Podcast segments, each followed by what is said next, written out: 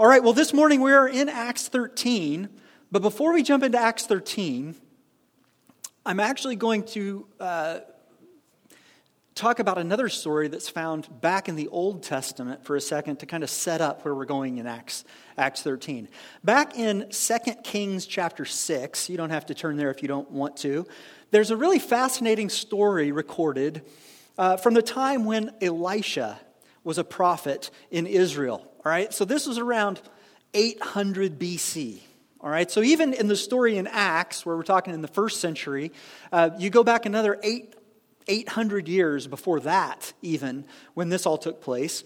And what had happened at this time was the king of Syria had been coming and trying to invade Israel. All right, Syria is to the north of Israel, and he kept bringing his armies in and, and trying to raid and, and ultimately wanted to overthrow Israel. But what happened was, Elisha was the prophet of God. And as we talked a, a couple weeks back about prophets, we learned that prophets usually, well, they had the same role of being messenger for God. Sometimes they would tell the future, even though that's kind of how we usually view prophets, but most of the time they just kind of tell what's going on right now. And they'd kind of give spiritual clarity to what was happening. But in this case, what Elisha kept doing was God would tell Elisha the plans of the king of Syria so that he would then go and tell the king of Israel what the plans of the king of Syria were. So every time the king of Syria would put together some military, you know, strategy to surprise Israel, Israel already knew. They're already there, they're already ready, waiting for him, and they'd repel the attack. And so the king of Syria, he's getting frustrated because he's like, which one of you is a spy? that are my like main generals because every move we make, they already know. They're already two steps in front of us. What's going on? And uh, ultimately, what happened was the, the intel that Syria had gathered, they realized what was going on. They found out that this prophet, Elisha, was the one that was telling everything going on. So they go back to the king of Syria and they're like, look, none of us are traitors, but they've got this holy man that knows what's happening. He can tell them what the things you're whispering in your bedroom, this guy already knows. And so uh, what happened was the king of Syria is like, all right then, instead of attacking Israel, let's go get this guy Elisha. And so they come and they, they find out where he's at in this little village of Dothan, and they come with their army and they surround the entire village. The whole army is all the way around it. And one morning, they do this in the middle of the night, and they surround the, the, the, the village. And Elisha's servant gets up in the morning, he goes outside to I don't know, milk the cow, get some eggs or something. And when he steps out outside, he looks out and he starts looking around and he realizes our entire town is surrounded by an army.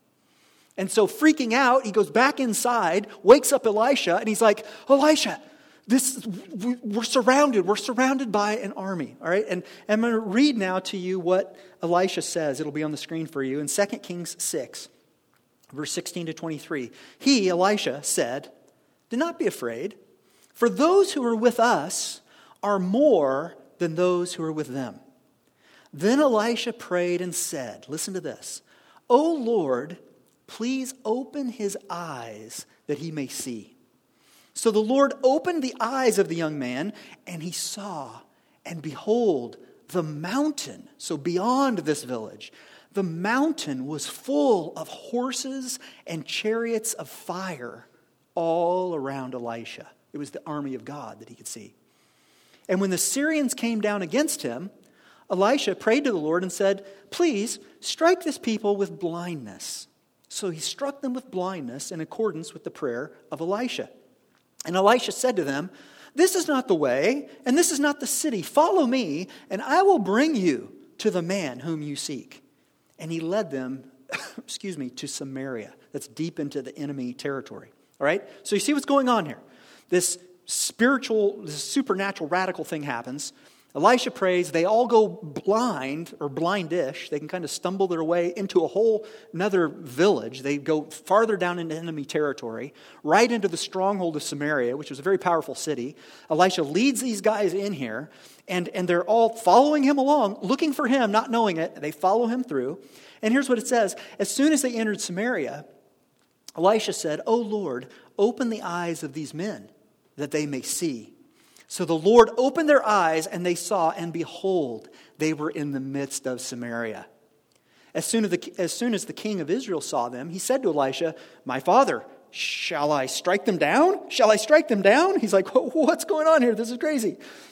And he answered, You shall not, excuse me, you shall not strike them down. Would you strike down those whom you have taken captive with your sword and with your bow? Set bread and water before them that they may eat and drink and go to their master. So he prepared for them a great feast. And when they had eaten and drunk, he sent them away, and they went to their master. And the Syrians did not come again on raids into the land of Israel. You see that the whole story was taking place here? They're blinded, they're brought in, and ultimately what happens is, as they now see, Elisha sends them on their way, and they're like, We give up. We're not going to try to fight these guys any longer. We're dealing with things that are beyond us. Now, I start with this story this morning because it illustrates the main point of the message that we're going to see here in Acts today. One of the human traits that we all share, all of us who are human in here today, we all share this same trait, and that trait is spiritual blindness. All right? Spiritual blindness. Now, don't be offended. It's just the way it is, okay? This is naturally how we begin.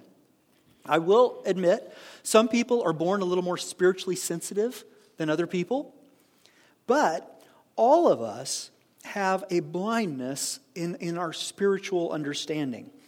Elisha, who had been mentored by the prophet Elijah, the one before him, had been given uh, uh, an ability to see things with spiritual eyes. That's why when Elisha walks out and he sees this little army around him, he's like, I got the whole army of God on my side. This is nothing to me. I see what's really going on in this realm. And so, what he does for just a minute, he lets that servant look ahead too. He gives, opens his eyes spiritually. Can you imagine being that servant? Being out there and all of a sudden your eyes open up and you realize, whoa, the spiritual realm. What's going on here? It would have been an amazing thing. Most of us, though, are more like the servant. What we see is there's an army surrounding us, things are bad, I don't know how this is going to work out, I don't know what's going on. Oh, where's God? That's, that's how we're feeling.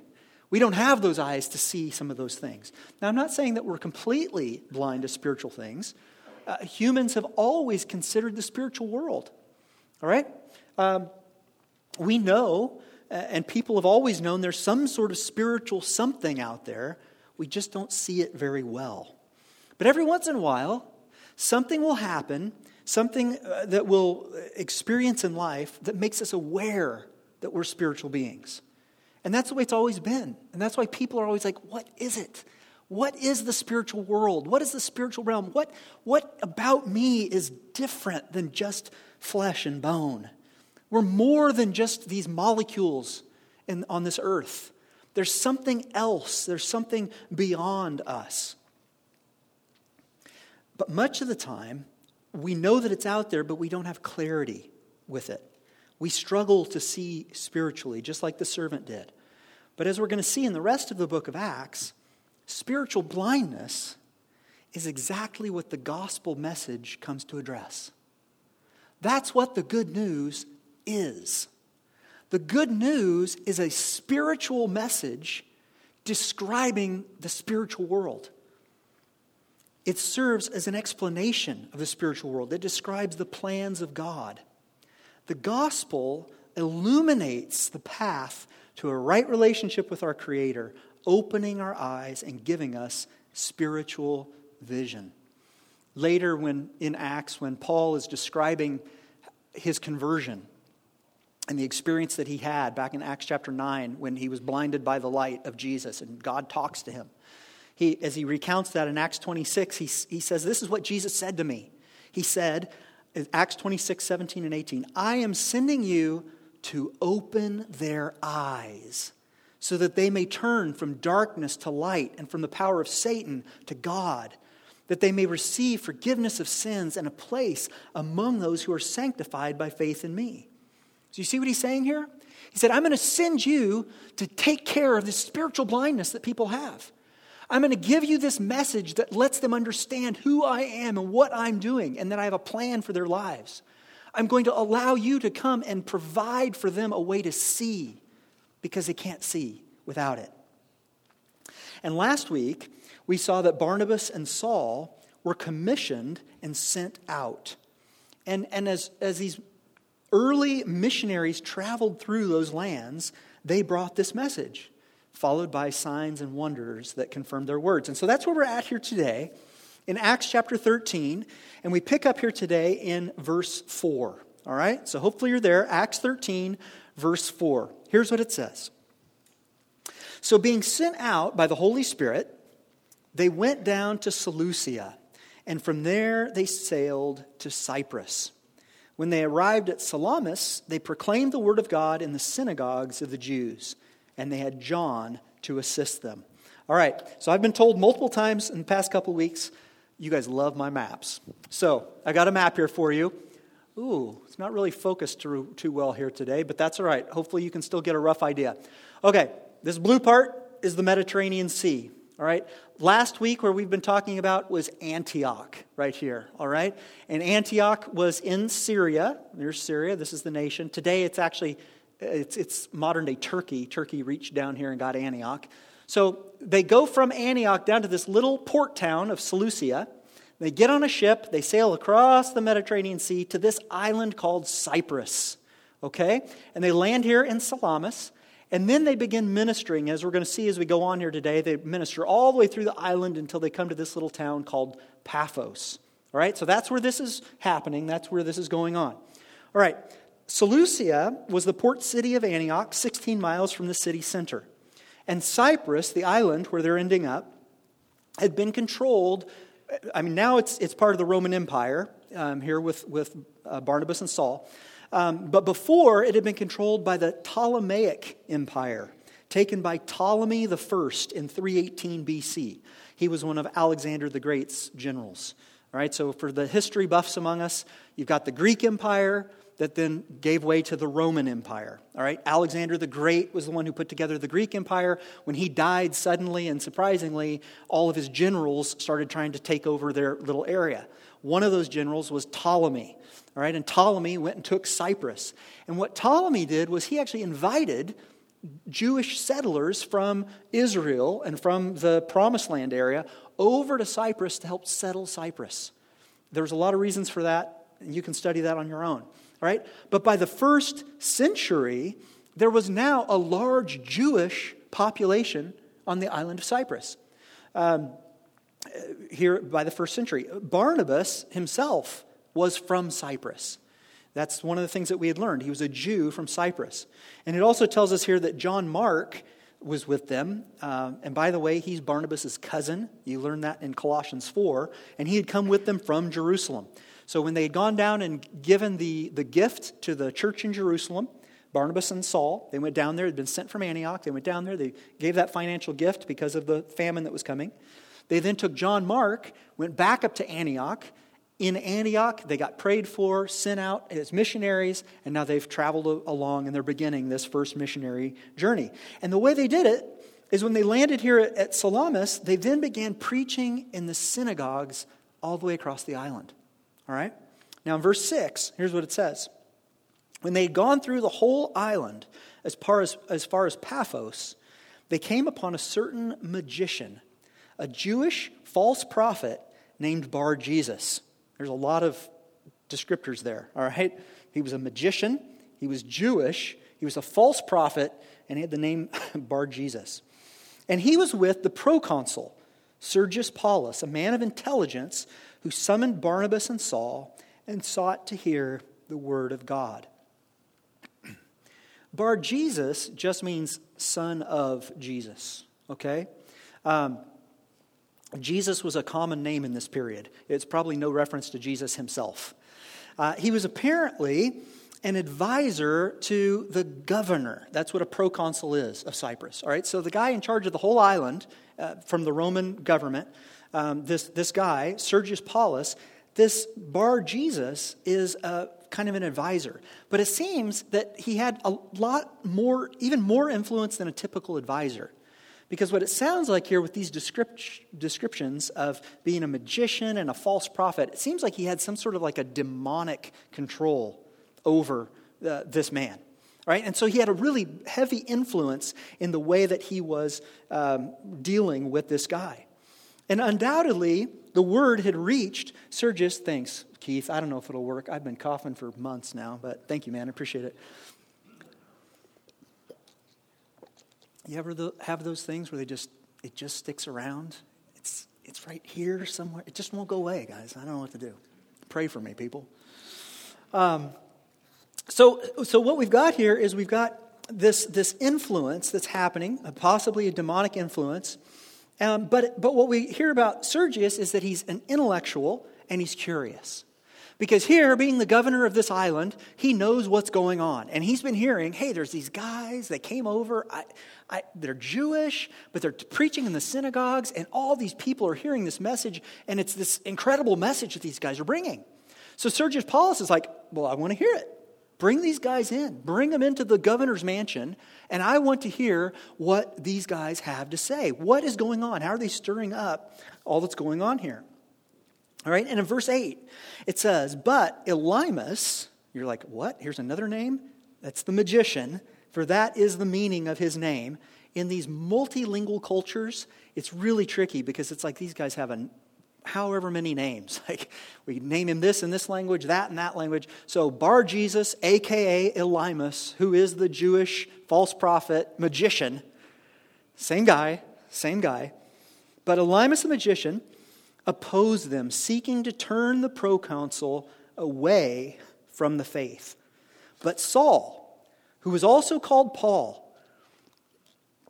and I'm glad we finally got to this verse because now I don't have to keep going back and forth of calling him Saul when I know he's Paul and back and forth and back. From here on out, guys, the rest of the Bible, rest of the New Testament, he's Paul. From this point on, same guy. Saul, who is called Paul, filled with the Holy Spirit, looked intently at him and said, You son of the devil, you enemy of all righteousness, full of all deceit and villainy. Will you not stop making crooked the straight paths of the Lord? And now behold, the hand of the Lord is upon you, and you will be blind and unable to see the sun for a time. Immediately, mist and darkness fell upon him, and he went about seeking people to lead him by the hand. Sound familiar? We got a lot of blindness going on today in this. This is the same kind of story that we saw with Elisha. Now, why would Elymas even care? What's going on here? Well, he didn't want to lose his grip on the governor. He's like, I've got this thing going. It's in my hand. I tell him what to do and how to do it. And if he's not real sure, then I'll do some little magic trick. I'll wow him with some something. And ultimately, I get to steer this whole island. So he didn't want to, to lose that grip. And, and we don't know how long. This may have gone on for a, a few days, back and forth. I don't know. Maybe Paul had a really quick temper, or maybe this worked up over a couple days. I'm not sure exactly how it went. But when Paul lets loose on this guy, he's like, I'm letting loose on this guy. I mean, those, that's a good little string of villainous, whatever, son of the devil kind of things that he has to say, right? And then, to top it all off, he's like, and by the way, you're going to be blind for a little while. Bang. I mean, this is, this is, this is heavy, right? Elymas didn't realize the power he was up against. He's like, man, I've been doing some pretty cool tricks here for quite a while. I've got some power that most people don't know about. And Paul comes in and says, uh, yeah, your power is nothing compared to the power that you're fighting against here. So now his spiritual blindness is compounded with physical blindness. In verse 12, here's what it tells us then. Then, seeing all this, the proconsul believed when he saw what had occurred. For listen to this for he was astonished at the teaching of the Lord. He was astonished at the teaching of the Lord. I find it interesting that that's what he was astonished about. I would have thought that it would say, and he was astonished at the display of power. But it was actually the teaching. Sergius had probably already seen some pretty amazing tricks by this sorcerer, Elymas. But the counterfeit paled in comparison to the real thing. And here's what you've got to understand when, when learning about the spiritual world, we know that the devil and his followers have been given limited power in this world. It's real power. It's limited power, but it's power. There's power in, in this. And, and I believe that the devil's strategy in nations like the United States is really focused on building the idols of wealth and pleasure more um, than, than more to keep the, the spiritual world in kind of the shadows than in some places where there's a very different strategy. For those of you who know people that live in other countries around the world or have spent any time traveling to some of these different places, you'll talk to them about the spiritual climate of the nations that they live in, and you find out very quickly there's a different world out there on this same planet that we live in. And there's some really radically different things that happen in a lot of these other countries spiritual, demonic, wild stuff that would blow your mind that doesn't really happen here. And I think it's because there's a different strategy. Um, and because of that, there's more visible demonic activity in some of those places. It allows him to leverage fear and power over people. But here, um, you know, Sergius Paulus, he'd already seen some of those things. He'd seen some of the radical things take place. He'd seen some of the demonic activity. So that was kind of normal to him. But what blew him away, what converted him, what changed his life, wasn't the display of power, it was the teaching of Jesus that transformed him into a believer. The miracle was impressive, but it was temporary. It was temporary.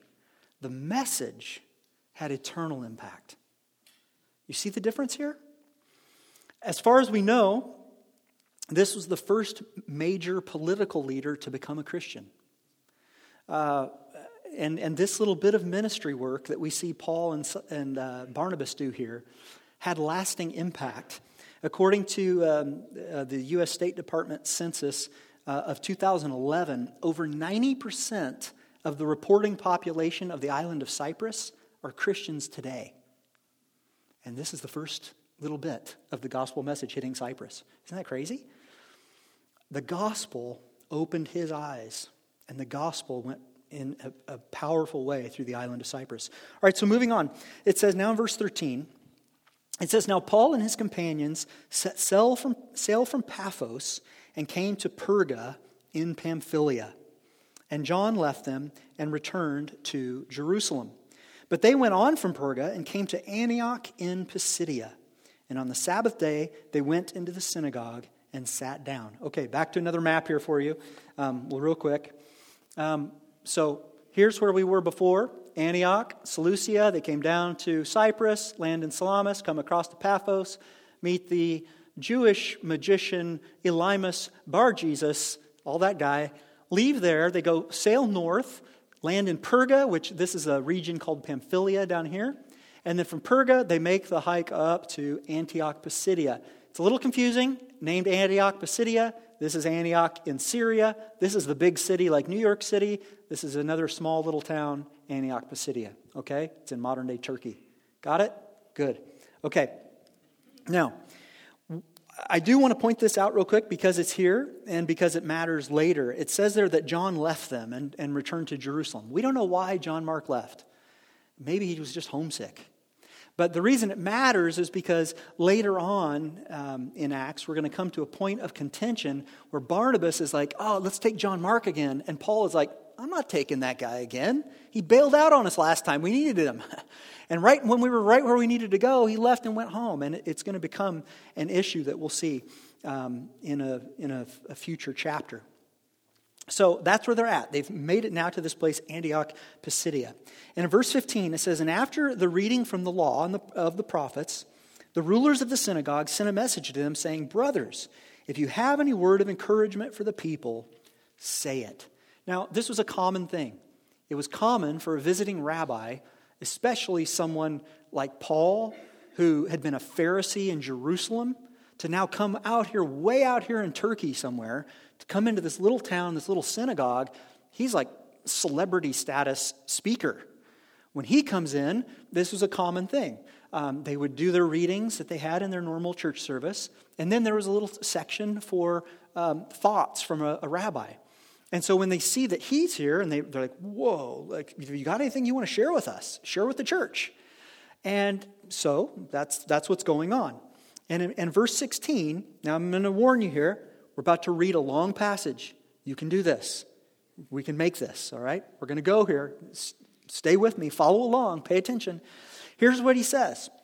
Verse 16, it says So Paul stood up and motioning with his hand, he's not the only pastor that talks with his hands. I know, I've got an issue. Um, motioning with his hand, he said, Men of Israel and you who fear God, listen. The God of this people, Israel, chose our fathers and made the people great during their stay in the land of Egypt. And with uplifted arm, he led them out of it. And for about 40 years, he put up with them in the wilderness. And after destroying seven nations in the land of Canaan, he gave them their land as an inheritance. All this took about 450 years. And after that, he gave them judges until Samuel the prophet. Then they asked for a king, and God gave them Saul, the son of Kish, a man of the tribe of Benjamin, for 40 years. And when he had removed him, he raised up David to be their king of whom he testified and said, I have found in David, the son of Jesse, a man after my heart, who will do all my will.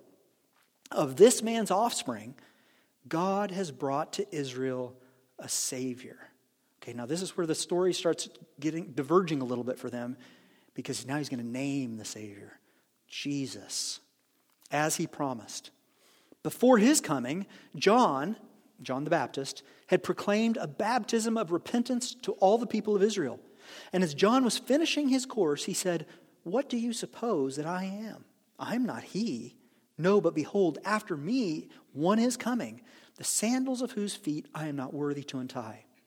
Brothers, sons of the family of Abraham, and those among you who fear God, to us has been sent the message of this salvation. For those who live in Jerusalem and their rulers, because they did not recognize him nor understand the utterances of the prophets, which are read every Sabbath, fulfilled them by condemning him. And though they found in him no guilt worthy of death, they asked Pilate to have him executed. And when they had carried out all that was written of him, they took him down from the tree and laid him in a tomb. But God raised him from the dead. And for many days he appeared to those who had come up with him from Galilee to Jerusalem and are now his witnesses to the people. And we bring you the good news that what God promised to the fathers, this he has fulfilled to us, their children, by raising Jesus, as also it is written in the second psalm You are my son, today I have begotten you. And as for the fact that he raised him from the dead, no more to return to corruption, he's spoken in this way I will give you the holy and sure blessings of David. Therefore, he says also in another psalm, You will not let your Holy One see corruption. For David, after he had served the purpose of God in his own generation, fell asleep and was laid with his fathers and saw corruption. But he whom God raised up did not see corruption. Let it be known to you, therefore, brothers, that through this man forgiveness of sins is proclaimed to you. And by him, everyone who believes is freed from everything from which you could not be freed by the law of Moses. Beware, therefore, lest what is said in the prophets should come about. Look, you scoffers, be astounded and perish. For I am doing a work in your days, a work that you will not believe even if one tells it to you. As they went out, the people begged that these things might be told them the next Sabbath. And after the meeting of the synagogue broke up, many Jews and devout converts to Judaism followed Paul and Barnabas, who, as they spoke with them, urged them to continue in the grace of God. The next Sabbath, almost the whole city gathered to hear the word of the Lord. But when the Jews saw the crowds, they were filled with jealousy and began to contradict what was spoken by Paul, reviling him. And Paul and Barnabas spoke out boldly, saying, It was necessary that the word of God be spoken first to you. Since you thrust it aside and judge yourselves unworthy of eternal life, behold, we are turning to the Gentiles. For so the Lord has commanded us, saying, I have made you a light for the Gentiles, that you may bring salvation to the ends of the earth. And when the Gentiles heard this, they began rejoicing and glorifying the word of the Lord, and as many as were appointed to eternal life believed. And the word of the Lord was spreading throughout the whole region. But the Jews incited the devout women of high standing and the leading men of the city, stirred up persecution against Paul and Barnabas, and drove them out of their district. But they shook off the dust from their feet against them and went to Iconium. And the disciples were filled with joy and with the Holy Spirit. All right, I know that was a long section. It's one sermon. You had to read the whole thing. You get double sermons today. Okay? But let's walk back through this a little bit. Now remember, they're in a Jewish synagogue. They're with a bunch of Jews that know their history. They know their Bible. They know their, their Moses stories. They know about King David. They know what Paul describes here. They know their heritage as God's people. They had grown up hearing about all those things, but they, and they knew that there was a promised Savior that they were waiting for. If you don't know this, the Jews, in theory, today are still waiting for a Messiah. The Jews at this time, in Paul's day, were waiting for a Messiah. They had known that the scriptures had pointed over and over to the fact that God was going to give them a Savior, a Messiah, one that would save them, one that would do everything that they hadn't been able to do all the time before. All right? So this wasn't a new story for them. When Paul walks in here and says, Yeah, you know the stuff about uh, uh, Moses, and you know about King David, and you know about the prophets and the judges, and you know that there's a Messiah coming. What I'm telling you here today is the Messiah came.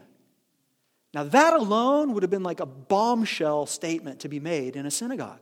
That was enough for all the people to be like, What? But what, what even stunned them and startled them even more is when he said, Yeah, the Messiah came, and then in Jerusalem they killed him. That would have been like, hold on. Like, I can't even handle the first thing you just said. Now you're saying this again. What is happening here? And then he begins to explain what happened with Jesus.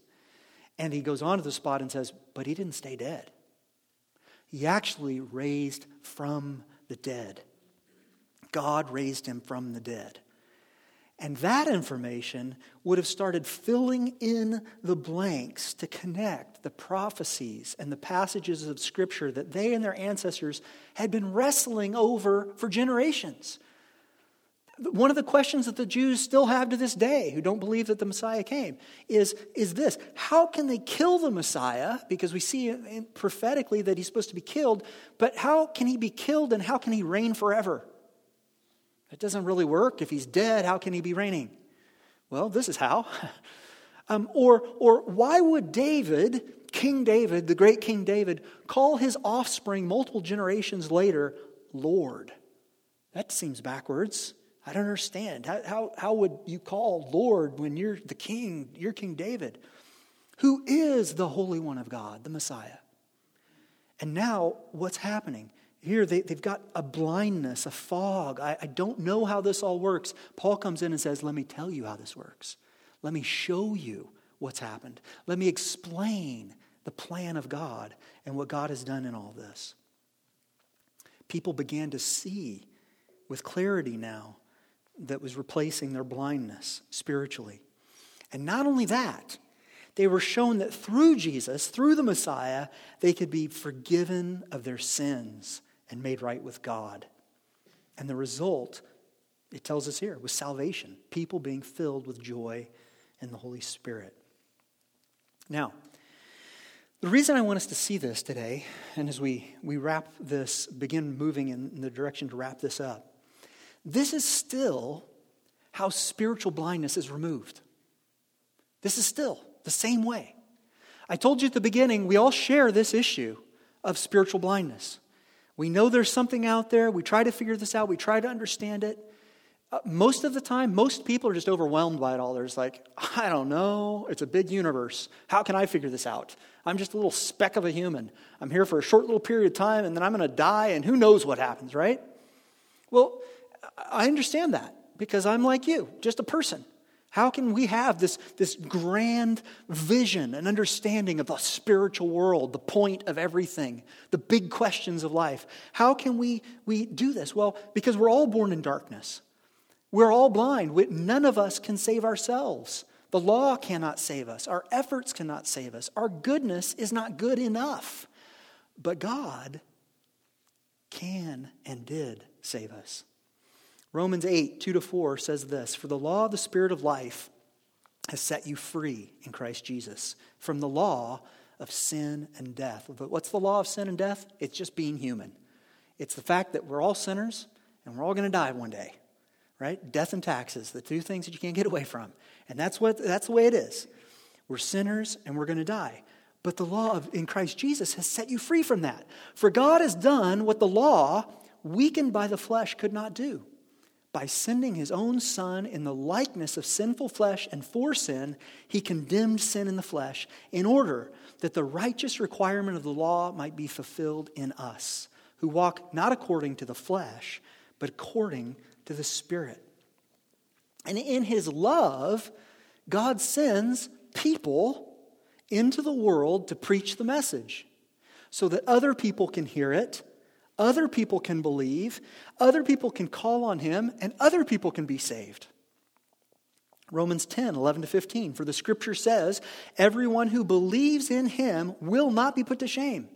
For there's no distinction between Jew and Greek, for the same Lord is Lord of all, bestowing his riches on all who call on him. For everyone who calls on the name of the Lord will be saved. How then will they call on him in whom they've not believed? And how are they to believe in whom they've never heard? And how are they to hear without someone preaching? And how are they to preach unless they're sent? You see what's being described? He's like, they're blind. They're blind. And if, unless somebody comes and tells them that this is the way to God, how are they going to know that? They're not. And now you start seeing why God wants to send his people into the world. He wants to send us into the world to share this good news so that other people can have their blindness removed as well. Why? Because everyone who calls on the name of the Lord is going to be saved. The spiritual reality is that salvation is available. When you have received this forgiveness, this grace, and this love, the natural response is to share that with others. When you start getting some clarity in the spiritual world, when you start seeing spiritual transformation in your own life, when you start tapping in to the goodness of God in your life, and you start getting transformed, what happens? It's like anything. You eat a good pizza somewhere. What are you going to do? I'm going to tell somebody else, and I'm going to come back to this place. Whatever it is, it's the same thing. When you start seeing transformation in your life, it's natural that you're going to want to say, Wow, I got to tell you what's going on with me. I've been reading the Bible, and this is what's happening. I've been going to church, I've been praying, and I'm being changed. That's what's, that's what's going on. Our salvation has been secured by Jesus and then given to us for free, even. He paid a great cost for it, but offers it to us freely. Do we see that? Do you see what God has done for you in Christ? Are you aware of it? Bring it to your attention. Because I know that sometimes, even though salvation is available, we struggle to see it for ourselves and for others. Sometimes we just lose sight of it. It's, it's kind of a temporary blindness. Because we live in a world that's full of spiritual blindness. We get blinded by all kinds of things, guys. Our fears and anxieties blind us, our lust and our greed will blind us. Our worries and our concerns will paralyze us. But here's, here's the message God is here today and wants to open your eyes. He wants to open our eyes. Do you want to be made well? Do you want to have spiritual eyes? Do you want to be able to see things from His perspective? Because He wants to remove the blind spots that we have. He's the light of the world. Now, the Bible tells us not everyone does want to see. For a lot of people, they're like, nah, I'm good. I'm just going to keep on doing what I'm doing. I'll do it for 70, 80 years, and that's it. It's fine. It's the way it is. In John 3 19 to 21, here's what Jesus said He said, And this is the judgment. The light has come into the world, and people loved the darkness rather than the light because their works were evil.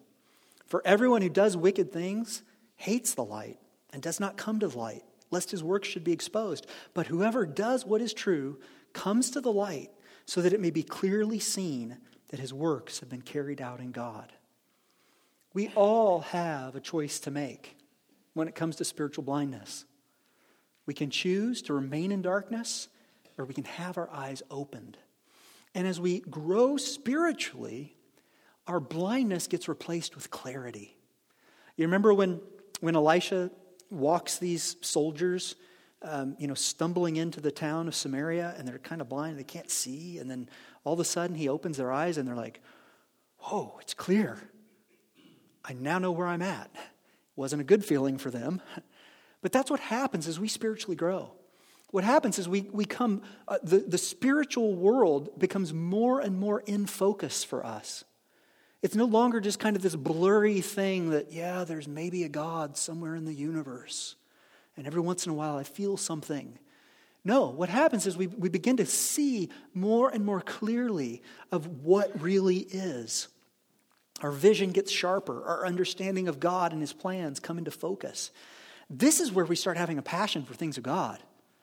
If you've met people before that are just on fire for God, and you're like, wow, they, man, they really go to church. You know, what's going on with that person? What, what are they talking? Man, they're praying about these things and they're talking about God moving in their life here and there and they're hearing the voice of God. What's going on there?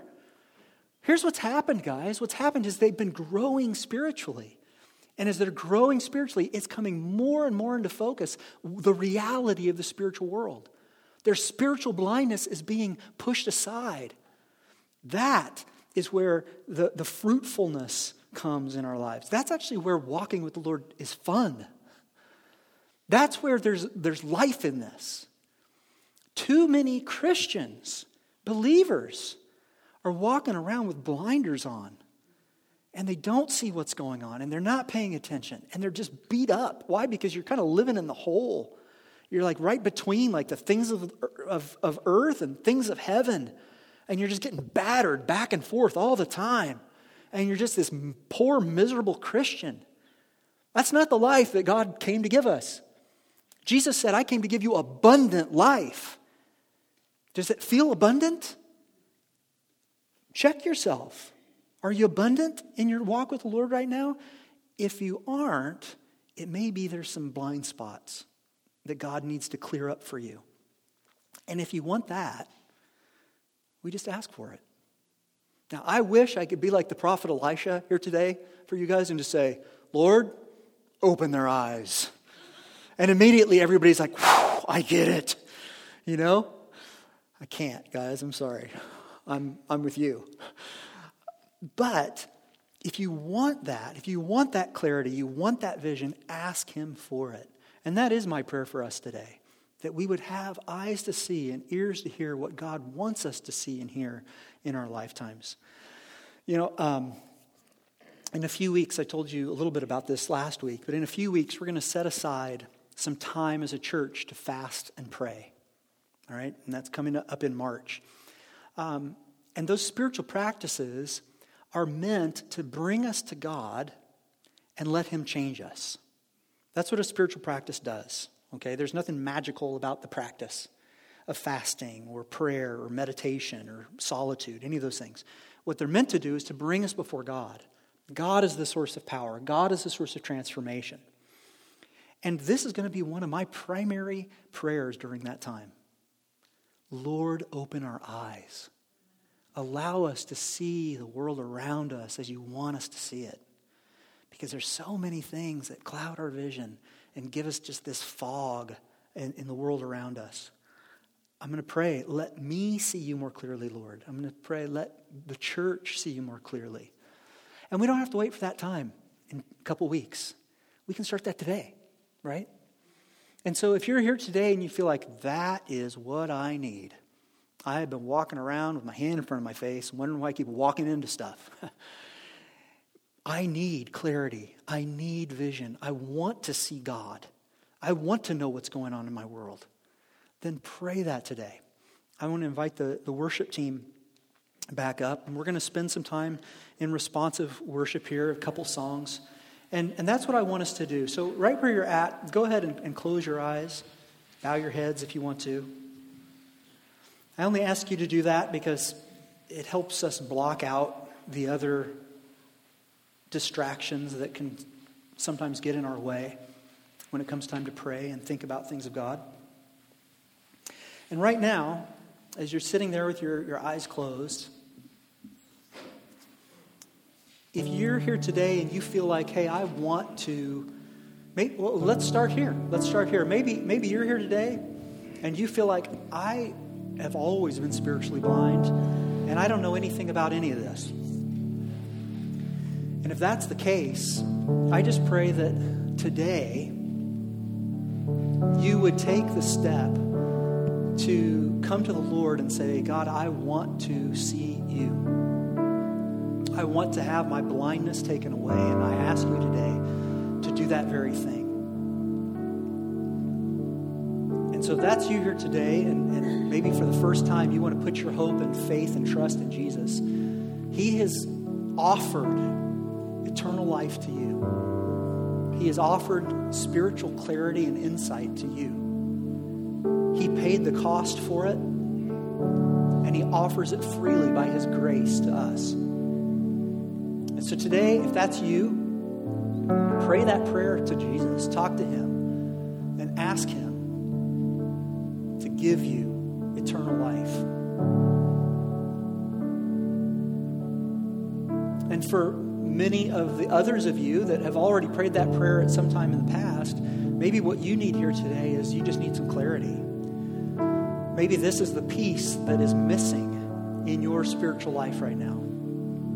Maybe you've just felt like you're, you're trying and you're failing and you're moving in a direction and you just keep getting hindered and stopped and there's setbacks and there's obstacles and there's, there's things that are they're tugging at your heart and, and, and you keep stumbling over sin and you're wrestling with doubt and, and you're just at this place where you're like, I can't see anything. I'm, I, I don't even know where I'm at right now.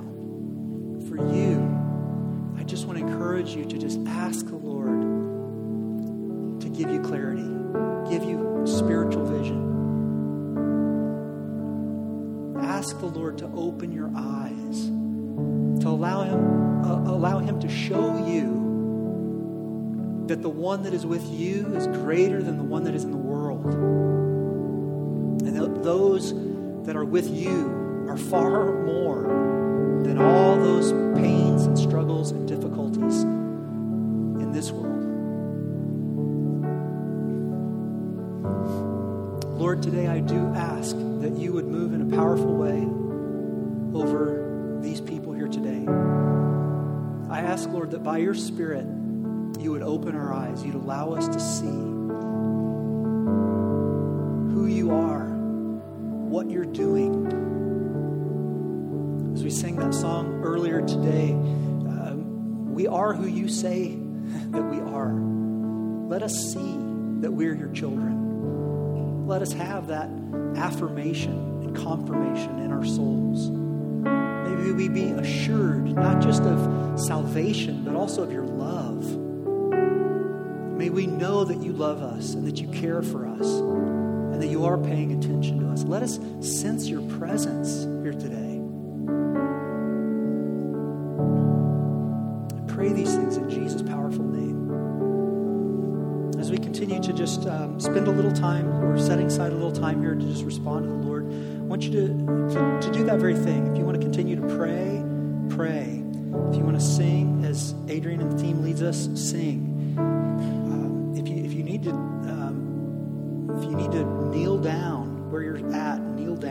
Want to stand up, raise your hands to the Lord do whatever you need to do. We're just going to spend a little time in worship here to, to, together and responding to what God might want to speak to us here today. So let's do that.